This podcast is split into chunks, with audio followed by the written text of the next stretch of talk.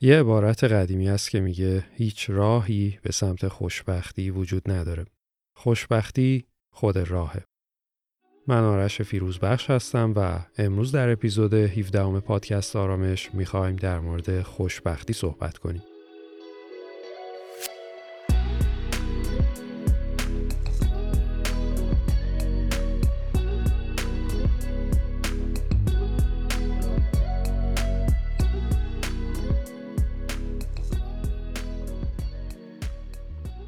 به نظر شما خوشبختی کجاست؟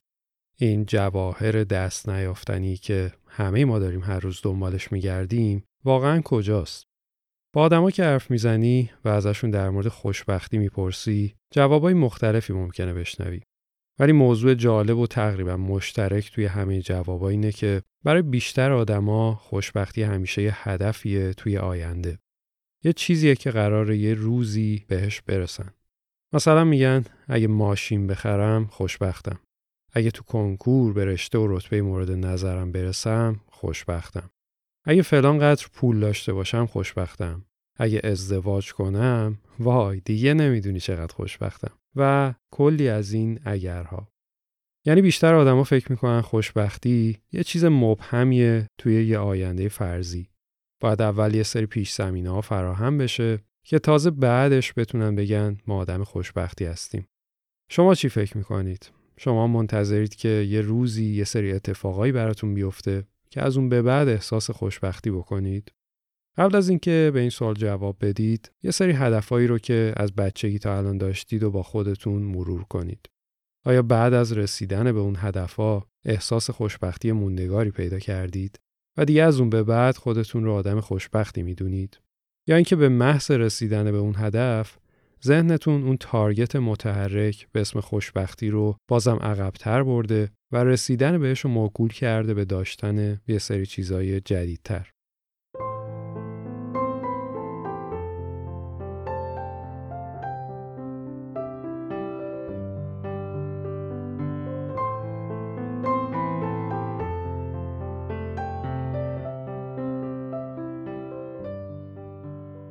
یادم بچه که بودم یکی از بزرگترین آرزوهام این بود که گواهی نامه بگیرم.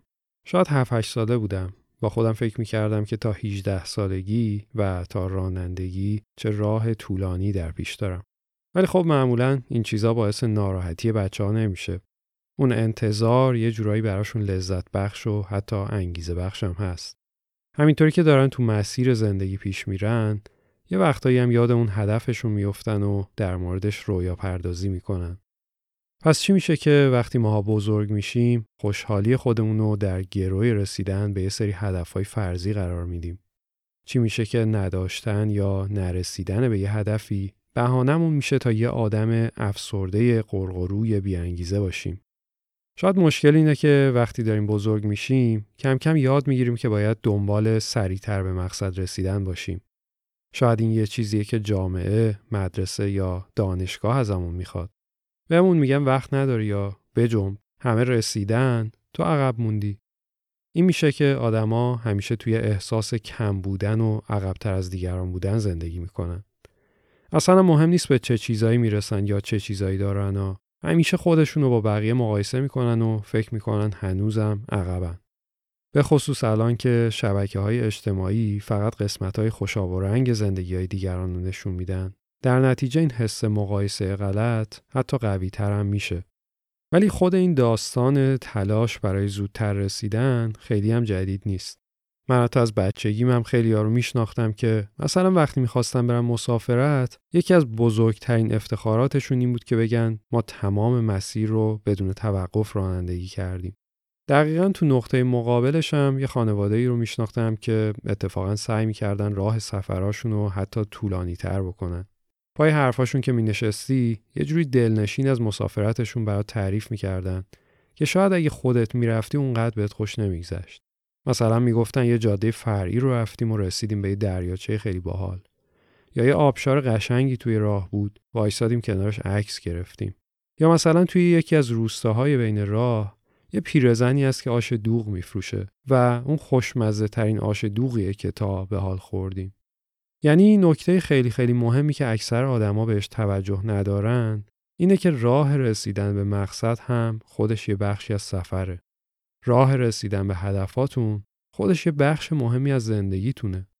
شما نهایتا توی زندگیتون قراره به یه تعداد مشخصی هدفهای بزرگ و پر اهمیت برسید. حالا دو تا، پنج تا، ده تا، هر تعدادی که برای خودتون مهمه. اگه قرار باشه کل مسیر رو ندیده بگیرید و فقط به فکر رسیدن به هدفاتون باشید، خب اینطوری بزرگترین قسمت زندگیتون رو کاملا هدر می‌دید.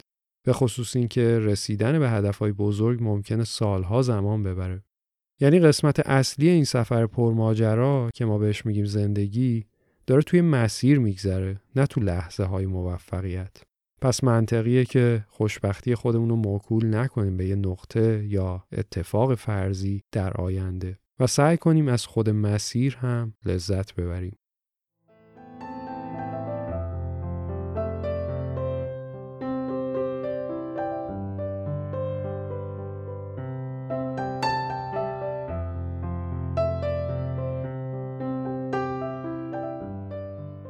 در مورد رسیدن به هدف ها حرف زدیم و اینکه برای بعضی از آدم ها معنی خوشبختی اینه که به یه سری هدف های بزرگ و مهم برسن. تو برنامه فضایی آپولو که هدف ناسا فرود انسان روی کره ماه بود، یه اتفاقی افتاد که کسی از قبل پیش بینیشو نکرده بود. خیلی از اولین فضانوردایی که تا ماه رفته بودن، حالا چه فقط توی مدارش گشته بودن و چه اونایی که واقعا روی ماه فرود اومده بودن، بعد از برگشتن به زمین به شدت افسرده شدن و رو آوردن به الکل و مواد مخدر. دلیلش این بود که اونا بعد از اون همه سال تلاش و زحمت به بزرگترین هدفشون یعنی رفتن به کره ماه رسیده بودن و بعدش دیگه براشون هیچ چیزی تو این دنیا قابل مقایسه با اون موفقیتی که بهش رسیده بودن نبود. به خاطر همینم احساس پوچی پیدا کرده بودن و دچار افسردگی شده بودن. اینجا بود که ناسا درسش رو یاد گرفت و از اون به بعد حتی قبل از اینکه فضانوردا رو به مأموریت های مهم بفرسته یه برنامه دقیق و پرمشغولیت برای بعد از برگشتنشون در نظر گرفت. یعنی طوری که فضانوردا تازه بعد از برگشتن کار و گرفتاری اصلیشون قرار بود شروع بشه که اصلا فرصت فکر کردن به چیزهای دیگر رو هم پیدا نکنن. پس نباید فکر کنیم که رسیدن به یه هدف بزرگ لزوما می‌تونه باعث پیدایش احساس خوشبختی و خوشحالی در ما بشه. شاید یکی از دلایل افسردگی بعد از زایمان در بعضی از خانوما هم همین باشه. یعنی در کنار تغییرات هورمونی و جسمی، شاید یکی از عاملای افسردگیشون رسیدن به یک هدف خیلی بزرگ یعنی تولد فرزنده. اینکه توی تمام اون مدت انقدر متمرکز به اون لحظه خاص بودن که بعد از رسیدن بهش یه دفعه احساس می‌کنن که یه چیزی تو زندگیشون گم شده یعنی یه دوره خیلی مهم از زندگیشون تموم شده بدون اینکه از قبل فکری برای مراحل بعدیش کرده باشن.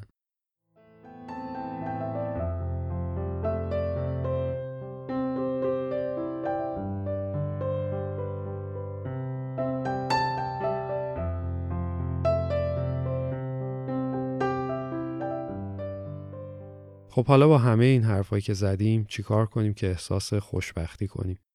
یکی از مهمترین عوامل بروز حس خوشبختی و رضایت احساس پیشرفته.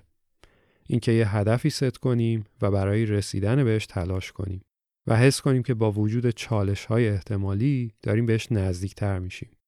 زیاد مهم نیست این هدف چقدر بزرگ یا کوچیک باشه. مثال بزنیم. مثلا الان که داریم به نوروز 1400 نزدیک میشیم ممکنه هدف بعضی این باشه که سبزه سفره هفسینشون رو خودشون سبز کنن.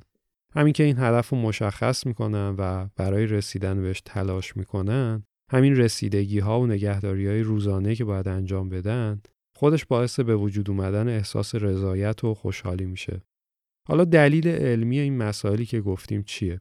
دو تا از نوروترانسمیترها یا پیام رسانای عصبی که ترشحشون در مغز باعث بروز احساس خوشحالی و خوشبختی میشه دوپامین و سروتونین هستند. و ترشح اینها در تمام مدت انجام یه فعالیتی که قرار شما رو به هدفتون برسونه ادامه داره. اما تغییرات ترشح این نوروترانسمیترها در پروسه رسیدن به هدف یه چالش هایی رو هم ایجاد می‌کنه که باید از قبل براشون آماده باشیم. مثلا بعد از اینکه به یه هدفی می‌رسیم یک راش یا ترشح بیش از حد معمول نوروترانسمیترها اتفاق میفته و یه احساس سرخوشی قوی ولی موقتی بهمون دست میده. همون حس خوشحالی رضایت ناشی از رسیدن به یک هدف مهم. دلیلش اینه که بدن و مغز ما طوری طراحی شده که اینجا به اون این احساس رو بده که پاداشمون رو گرفتیم. که اینطوری دفعه بعد هم برای رسیدن به هدفمون انگیزه داشته باشیم و تلاش کنیم. هر چقدرم که اون هدف بزرگتر و رسیدن بهش سختتر بوده باشه این ترشح مقطعی پیام رسانای عصبی قوی تر اتفاق میافته. و در نتیجه اون احساس رضایت و خوشحالی مقطعی هم بیشتر میشه. مشکل اینه که بعد از این موضوع یعنی وقتی که این ترشح بیش از حد قطع شد و سطح نوروترانسمیترها توی مغز به حالت عادیشون برگشت یه دفعه مغز ما با یه احساس خلع مواجه میشه تصور کنید یه فضانوردی سالها در حال تلاش برای رفتن به کره ماه بوده در مدت تلاشش اون پیشرفتی که داشته براش اتفاق میافتاده یک جریان مداومی از ترشح نوروترانسمیترهایی که گفتیم رو در مغزش ایجاد می‌کرده. بعدش هم که به هدفش یعنی کره ماه می‌رسه اون هورمون های خوشحالی خیلی هم بیشتر تو مغزش ترشح میشن و تا یه مدت کوتاهی باعث سرخوشی و احساس خوشبختی میشن ولی یه کمی که زمان میگذره یه دفعه همه اینا رو از دست میده و این ممکنه باعث بروز افسردگی بشه. همین اتفاق حتی برای سبز کردن سبزه نوروز هم میفته مثلا ممکنه یه روز بعد از تحویل سال دیگه اون سبزه براتون هیچ حس خاصی ایجاد نکنه. ولی خب چون مقدار ترشح دوپامین و سروتونین در مدت پرورش سبزه و بعد از رسیدن بهش اونقدران بالا نبوده مغزتون احساس خلای چندانی نمی‌کنه. یعنی به خاطر اینکه پرورش سبزتون دیگه تموم شده افسرده نمیشید. ولی مثلا در مورد موضوع حاملگی و تولد فرزند ماجرا فرق می‌کنه و اون افسردگی ممکنه اتفاق بیفته. حالا راه حل این مشکل چیه؟ راه حلش خیلی ساده است. اینکه قبل از رسیدن به هدفامون هدفهای بعدی رو تعیین کنیم. یعنی این هدف گذاری ها رو به شکل مداوم انجام بدیم و هیچ مقطعی از زندگیمون رو بدون هدف رها نکنیم. اصلا مهم نیست که سن و سالمون چقدره یا توی چه جایگاهی از زندگیمون هستیم. اگه می‌خوایم احساس خوشبختی کنیم و افسرده نشیم، باید برای خودمون هدف تعیین کنیم. برای رسیدن بهش تلاش کنیم و قبل از رسیدن بهش هدفهای بعدی رو تعیین کنیم. هر چقدر هم که این هدف و کوچیک باشن، بازم به این نتیجه که می‌خوایم می‌رسیم. حتی هدفی به سادگی پرورش یه گلدون جدید یا مثلا یاد گرفتن نقاشی رنگ روغن از اینترنت هم یه هدف واقعیه و باعث بروز همون احساسات مثبت در ما میشه.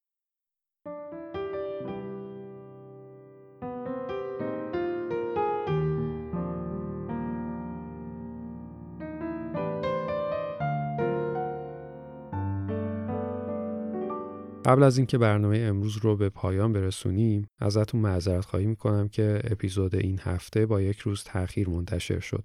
و می‌خوام بهتون اطلاع بدم که اپیزود بعدی پادکست آرامش که چهارشنبه دو هفته دیگه یعنی 27 اسفند ماه 99 منتشر میشه مطمئنا براتون خیلی جالب خواهد بود.